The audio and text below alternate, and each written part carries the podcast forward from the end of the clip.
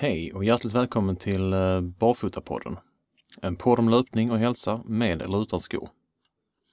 Jag heter Martin och skriver till vardags på projektbarfota.se. Del två av Barfotapodden blir lite grann en fortsättning på första avsnittet. Ehm, det är ju som sagt nytt för mig det här med att spela in en podd. Ehm, men jag blev ganska nöjd med första avsnittet och tänkte att jag vill inte klippa och klistra mer där i så att det här blir en ehm, en fortsättning i, i avsnitt två. Jag tänkte prata lite grann om hur man eh, kommer igång med, med barfotalöpning och eh, vad man bör tänka på eh, utifrån, eh, utifrån mina erfarenheter. Och innan jag fortsätter så tänker jag i amerikansk anda köra en liten friskrivning. Eh, jag är inte utbildad inom, eh, inom hälsa eller eh, inom idrott på något sätt och eh, om du skulle få för dig att springa barfota så kolla gärna med din läkare innan du börjar så du inte gör något dumt. Jag kan endast erbjuda mina egna eh, upplevelser och eh, erfarenheter. När man börjar springa barfota så kan det låta ganska logiskt att man eh, eh börjar med något mjukt underlag. Ehm, till exempel nere på en strand eller på en gräsmatta. Detta tycker jag inte är en sån jättebra idé. Eh, jag ska försöka förklara varför. Eh, hela grejen med att springa barfota är ju det att man ska, man ska känna underlaget ehm, och man ska landa på, på hela foten. Eh, många tror att man, ska, att man springer på tå när man springer barfota, men så är det inte. Man möjligtvis landar på främre delen av foten, men hela foten ska sättas i, ehm, i steget så att säga. I traditionella löpskor Eh, så tenderar man att landa med hälen först. Eh, detta är väl eh, den största skillnaden på barfotalöpning och traditionell skuddlöpning. Man vill ju påvisa detta att man ska landa på, på främre delen av foten för att få en annan belastning i, i fot och underben och få den här naturliga elasticiteten i benet som tar upp stöten från fotisättningen. Och om man jämför en eh, sko eh, med ordentlig sula och en gräsmatta så kan man ju dra paralleller till att det är eh, en väldigt mjuk, mjuk yta att sätta ner foten på. Så ponera då att man börjar springa på en gräsmatta och har sin traditionella löpstil som då innefattar skor och hälisättning i, i bakhuvudet så kommer detta ganska galant eh, fungera på en gräsmatta också. Eh, och på så sätt så kommer man lura, lura kroppen att, eh, att det bara är att springa på som vanligt. Detta gäller givetvis även i, i sand eller på en strand. När folk frågar mig om vilket underlag de ska börja springa på så brukar jag rekommendera asfalt eller någon annan, något annat underlag som är väldigt hårt.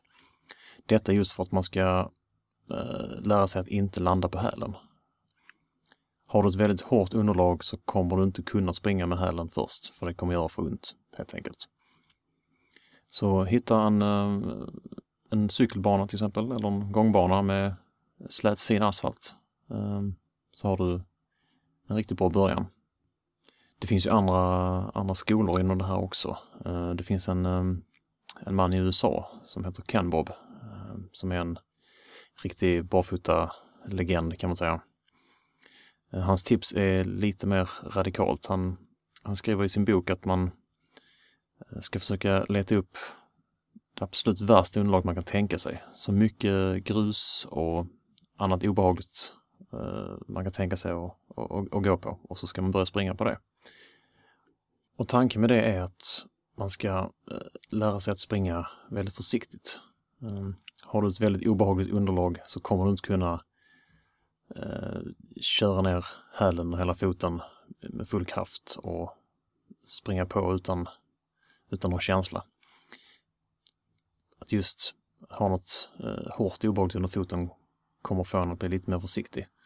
Eh, just det här med att börja med så kallade barfotaskor är lite förrädiskt för att du får inte den här feedbacken från, eh, från underlaget. Eh, Eh, de har en liten, om en tunn sula som tillåter en att, att springa eh, lite, vad ska man säga, vårdslöst. vilket då kommer, kommer kunna ge problem med, med vader och, och fötter eftersom att man kommer springa kanske lite mer än vad man, vad man borde göra. Så likt Kenbob så förespråkar jag också att man börjar, man börjar helt barfota helt enkelt. Av med skorna och, och börja springa. Det kan givetvis vara lite svårt om man, som jag då, eh, börjar eh, precis efter vintern, i början av året. Vilket fick mig att eh, införskaffa ett par eh, så kallade Aquasocks. Det är som en, eh, som en badsko eh, som man har för att inte trampa på, på vassa stenar och sådär i vattnet. Det är en väldigt tunn silikon eller gummi, gummisula men hela tricket med att börja springa barfota är att ta det lugnt. Man måste lära, lära kroppen att tåla belastning i, i andra leder och, och muskler än vad den, vad den är van vid. I mitt fall så hade jag ingen eh, tidigare erfarenhet av eh, sport eller, eh, eller någon form av rörelse. Så att jag var liksom helt grön på området. Och detta kan ju, vara en, kan ju faktiskt vara en, en, en fördel. I mitt fall var det en fördel för att jag hade inte någon inövad löpstil som fick mig att eh, landa på hälen först, utan jag började ju från, från scratch. Eh, jag hade inte heller någon upparbetad kondition eller löpning som jag fick eh, dra ner på. Om du till exempel springer i, i eh, tjocka uppbyggda skor och ska gå över till barfotalöpning så kommer du behöva dra ner på, på dina kilometer. Eh, utan tvekan. Och det kan vara svårt för vissa att acceptera att de behöver kanske gå ner från sina fem mil i veckan till ett par kilometer bara. Just för att kroppen ska få lov att eh, anpassa sig till den nya stilen. I mitt fall, ehm, som jag berättade i, i första avsnittet, så la jag lite grann om förutsättningen för, för mina fötter kan man säga. Jag, jag gick eh, till vardags i ett par uppbyggda Nike promenadskor, eller om det var Reebok, jag minns inte riktigt. Men jag, jag skrotade dem och bytte till mina Converse All-Star eh, skor. Eh, och som jag sa i avsnitt 1 så är inte de här kanske jättelämpade för eh, barfota träning eftersom de är ganska, ganska tajta vid tårna. Men det är en platt sula och det, det hjälpte mig att vänja fötterna vid att inte ha så mycket, så mycket stöd under sulan. Och nu för tiden så kan jag knappt gå i ett par skor med, med hög häl för jag får liksom ont i foten och det ändrar hållningen något. Så i mitt fall så har det blivit, vad ska man säga, en livsstilsförändring vad gäller skor. Ett annat tips man brukar få höra när man ska gå över till barfotalöpning, om man då springer sedan tidigare, är att man ehm, eh, tar något pass i veckan eh, och springer barfota eller i minimalistiska skor och sen tar resten av veckans pass i sina vanliga skor. Ehm, jag vet inte riktigt om det här är en så bra idé egentligen. För att om du springer dina vanliga pass i dina vanliga skor så kommer du ha din, din gamla löpstil som du nöter in. Ska du sen skifta till, till barfota löpstil någon gång i veckan så tror jag att hjärnan kommer bli lite förvirrad eftersom att det är troligtvis två ganska skilda stilar. Jag förespråkar lite, lite grann att man man går liksom all in. Ehm, ska man börja springa barfota så tror jag det är bäst att man, man klipper liksom med det förflutna och eh, försöker sats, se framåt och satsa på, på den nya löpstilen helt enkelt. Om man sen ska titta lite grann på vilket, vilket utbud det finns bland eh, barfotaskor eller minimalistiska skor som jag, som jag föredrar att säga, så eh, finns ju de här klassikerna som Five Fingers till exempel. Eh, jag har själv ägt ett par Five Fingers men gjort mig av med dem för att eh, mina fötter har blivit lite, lite större eh, efter ett par års barfotalöpning så att de blev helt enkelt för små. Eh, sen kostar de ju ganska mycket också. Eh, det är lite ironiskt att för att kunna springa barfota så måste man köpa nu dyra skor. Eh, ett par Five Fingers kan ju kosta säkert upp till ja, 14-1500 på, beroende på vilken modell man ska ha. Eh, och barfota här är så kallade barfotaskor så behöver inte det vara det, det, det bästa alternativet. Eh, som jag nämnde innan så Eh, har jag eh, till exempel ett par sådana här Aquasox då som inte kostar mer än ett par hundralappar. Och visst, de slits väl ut lite snabbare men det är kanske lite mer ekonomiskt alternativ om man inte vill lägga för mycket pengar eh, på den här nya hobbyn. Så att säga. Sen finns det ju andra alternativ. Eh, jag springer till exempel ganska mycket i sådana här sandaler.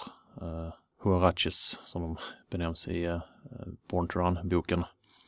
Eh, även de finns ju i massa olika märken och modeller och eh, man kan även göra dem själv om man så skulle vilja av ja, skinn eller någon gummilapp man hittar. Jag har fastnat lite grann för, eh, för märket eh, Luna Sandals. Ett amerikanskt märke. Och de är väl kanske lite, lite dyra men de, de sitter väldigt bra på mina fötter i alla fall. Sen finns ju en uppsjö med diverse märken som gör just barfota-modeller. Det har ju varit ganska populärt nu de senaste åren. Men det var ju just eh, löparskor. Eh, till vardags eh, finns det även eh, varianter där. Eh, om man tänker sig, som i mitt fall, att man kanske inte vill gå i ett par stela uppbyggda skor åtta timmar om dagen, och sen så springer man i sina barfotaskor någon, någon timme på kvällen. Liksom. Då finns det till exempel eh, Vivo Barefoot, eh, ett märke som gör Eh, både löparskor men även eh, vardagsskor som är eh, enligt mig ganska snygga och eh, sköna att gå i. Men om man ska sammanfatta vad jag tycker ehm, eh, om hur man ska börja med barfotalöpning så kan man väl säga att ja, fimpa skorna. Ehm, testa att köra helt barfota. Hitta något eh, schysst, hårt underlag att börja på. Just för att få in stilen.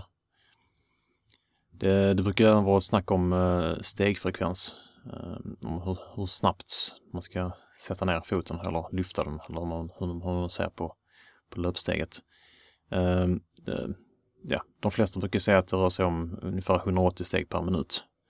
Och det är väl någonstans där jag, jag hamnar också. Jag är inte den snabbaste barfotalöparen men jag brukar, jag brukar ändå kunna få till ungefär, ungefär 180 steg per minut när jag är, när jag är ute. Så det tycker jag man kan sträva efter. Uh, har man svårt för att uh, hålla det här tempot så är det bara till att, att googla runt. Det finns folk som har gjort Spotify playlists med, med musik som håller, håller rätt takt. Uh, så det kan vara ett tips om man vill kunna försöka hålla, hålla rätt tempo innan man liksom sätter det naturligt. Och när det kommer till skor så tycker jag väl också att man bör kanske inte lägga hur mycket pengar som helst i början. Om, om, man sen kommer fram till att det inte är, det är ens grej att springa barfota. Eh, jag vill ju påpeka det också att jag anser inte att barfota är eh, det absolut det bästa och som passar alla och som är liksom någon form av panacea mot eh, löparskador. Utan, jag springer barfota för jag tycker det är roligt. det var den motiveringen som fick mig att börja löpträna överhuvudtaget. Det blir liksom som ett litet projekt att lära kroppen något nytt. Och även hela grejen med att man inte behöver något, någon extra utrustning utan att eh, det var tilltalande att känna att man kunde, man kunde klara detta utan eh, massa avancerade eh, löpskoanalyser och, och dojor. En annan fråga man får ibland är ju eh, hur lång tid tar det att lägga om sitt löpsteg? Och ja, hur långt är ett snöre liksom? Jag vet ju inte riktigt för att jag börjar ju från Eh, helt från början och hade liksom inget löpsteg eller något någon eh, idrottserfarenhet överhuvudtaget. Um, jag minns inte riktigt hur lång tid det tog för mig innan jag kunde springa längre rundor men det, ja, det tog väl ett par månader innan jag ens försökte mig på att springa. Och där kan givetvis säkert kortas ner för, för många. Liksom. Jag har hört allt från tre månader till ett år innan man har växlat över. Men det är liksom något man får, man får känna av själv. Eh, lyssna på kroppen. Den klyschan. Och när vi är inne på frågor så en annan, eh, annan grej som brukar dyka upp när man, när man pratar med folk om barfotalöpning är ju det att nej, men man kan ju inte springa barfota, det är så mycket glas överallt och man kommer skära upp fötterna. Ja. Jag hörde en uh, liten rolig uh, anekdot från uh, Ted McDonald, heter han, även känd som Barefoot Ted som hade fått den här frågan en gång och då hade han förklarat att han, han använde en, en väldigt gammal och uråldrig teknik som har förfinats under hundratusentals år och som vi idag kallar för ögon. Om man helt enkelt ser sig för när man ute och springer. Eh, och jag kan ju bara hålla med. Ja, man, när man springer barfota så man får liksom upp en, en annan eh, medvetenhet om, eh, om sin omgivning. Man, liksom, man skannar liksom av terrängen framför för att se var man sätter den här foten. Eh, det är ju givetvis viktigt att man inte böjer ner huvudet och tittar utan det sker liksom lite automatiskt. Man har huvudet rakt upp och ögonen skannar liksom av eh, vägen fram, framför en. Och när vi ändå är inne på ämnet så jag, jag tror det är två gånger under mina fem år som jag har trampat och fått in någonting i foten. Eh, det har, båda gångerna har det inte varit något allvarligt, jag har inte fått några men av det eller någonting. Eh, det har heller inte varit glas utan det har varit små ja, kiselstenar eller något annat smått. Det får mig att tänka lite grann på en, an liten anekdot här från eh, mitt första Göteborgsvarv mitt enda också för den delen. Det var min andra halvmara. Ehm, och min första helt barfota halvmara. Eh, Göteborgsvarvet 2012 om jag inte missminner mig. Och det var då precis efter start. Eh, jag stod i startfållan. jag stod eh, och var beredd i mina five fingers men jag tog av dem precis innan eh, starten gick. Och ja, vi tuffade iväg där i ett lagom tempo på väg ut ur den här parken eller Slottsskogen eller vad den heter. Och på en cykelbana där så hade man gjort någon form av eh, vägarbete så en bit av asfalten var, var uppgrävd eller borttagen. Så det var liksom en liten, ja, en dryg meter där det låg lite grövre sten och grus. Och det är liksom inga problem i vanliga fall, men jag springer över sånt utan, utan några problem. Och även denna gången så sprang jag igenom utan att tänka mer på det. Um, en så här 20-30 meter efter så kände jag att det, det stack lite grann under högerfoten. Och jag tänkte att ja, jag trampar väl på någonting. Någon satt väl kvar någon sten där under som snart lossnar. så ja, jag sprang vidare. Men efter en kilometer så hade det inte blivit bättre utan snarare börjat sticka lite, lite mer. Så jag stannar till och tittar under foten och ser att det är en liten, en liten röd prick eh, under, ja, mellan stortån och tån därefter, vid trampdynans höjd ungefär. Drar min finger över och, och känner ingenting, så jag tänkte att ja, jag, det blev någon liten punktering där och så var det inte mer med det, så jag fortsatte. Och efter någon, ytterligare någon kilometer så känner jag att ja, det har inte blivit mycket bättre. Det är snarare någon lite dovare smärta i foten. Jag tänker, vad kan nu det här vara för något? Eh, jag tänker att där sitter kanske något i foten ändå. Jag tänkte det är jäkla typiskt ett par kilometer in och jag kanske kommer behöva bryta. Det är inte alls roligt. Så en massa tankar i huvudet dyker upp. Jag tänker, ska jag fråga någon i publiken om de kanske har någon, någon nål med sig eller någonting som jag skulle kunna ta och, och, och undersöka foten med. Och sen slår det mig ju att jag har faktiskt fyra stycken fästenålar som sitter i, i nummerlappen. Så jag ser en bänk eh, längs vägen och sätter mig ner, tar loss en fästenål från nummerlappen och fäller ut den här lilla nålen. Och börjar försiktigt och, och, och pilla i det här, där den här röda blodpricken är under foten. Och mycket riktigt, jag känner att det är något hårt eh, inborrat. Den sitter strax under eh, huden så att man kände inte den eh, genom att bara stryka fingret över foten. Så jag pillar och gräver lite grann. Eh, och japp, där kommer ut en liten transparent liten sten som jag tror är en kiselsten. Eh, och ja, jag kastar bort den, sätter tillbaka nummerlappen och försöker mig på att jaga vidare och känner att smärtan är i princip helt borta. Så fort den här lilla stenen kom bort så, så släppte det. Och jag kände inte av det mer under hela, under resten av loppet. Och eh, tog mig mål, min första helt barfota halvmara. Eh, riktigt nöjd var jag också. Och eh, ja, det var en liten sån här anekdot om, eh, om glas. Givetvis finns det ju andra otrevligheter man kan eh, stöta på om du ute och springer. Jag har en gång även lyckats trampa i, i hundbajs. Inte jättetrevligt, men eh, eftersom man är barfota så är det bara till att hitta en gräsmatta i närheten och, och stryka bort och sen så gå på tå in i duschen när man kommer hem. Så det, det är inga problem. Och det där var nu allt jag hade för andra avsnittet av Barfotapodden. Eh, sedan förra avsnittet har jag även skaffat eh, ett Twitterkonto, eh, ja, Barfotapodden. Eh, och även eh, ett Instagramkonto med samma namn. Där ni gärna får, eh, får följa mig. Vad gäller intervjuoffer så har jag börjat spåna på lite olika namn och ska försöka höra av mig till dem och se om de vill ställa upp. Jag vill inte avslöja någonting än men eh, det ska försöka ha någon form av eh, barfotakoppling. Har ni några tips på eh, någon, några som ni skulle vilja höra i podden eller några ämnen som ni vill jag ska ta upp så får ni gärna eh, meddela mig det eh, via Twitter eller via mail. Jag, ska, jag har adressen eh, podd at projektbarfota.se eller via Twitter, Barfotapodden, om ni så vill. Det här var andra avsnittet av Barfotapodden. Tack för att ni har lyssnat.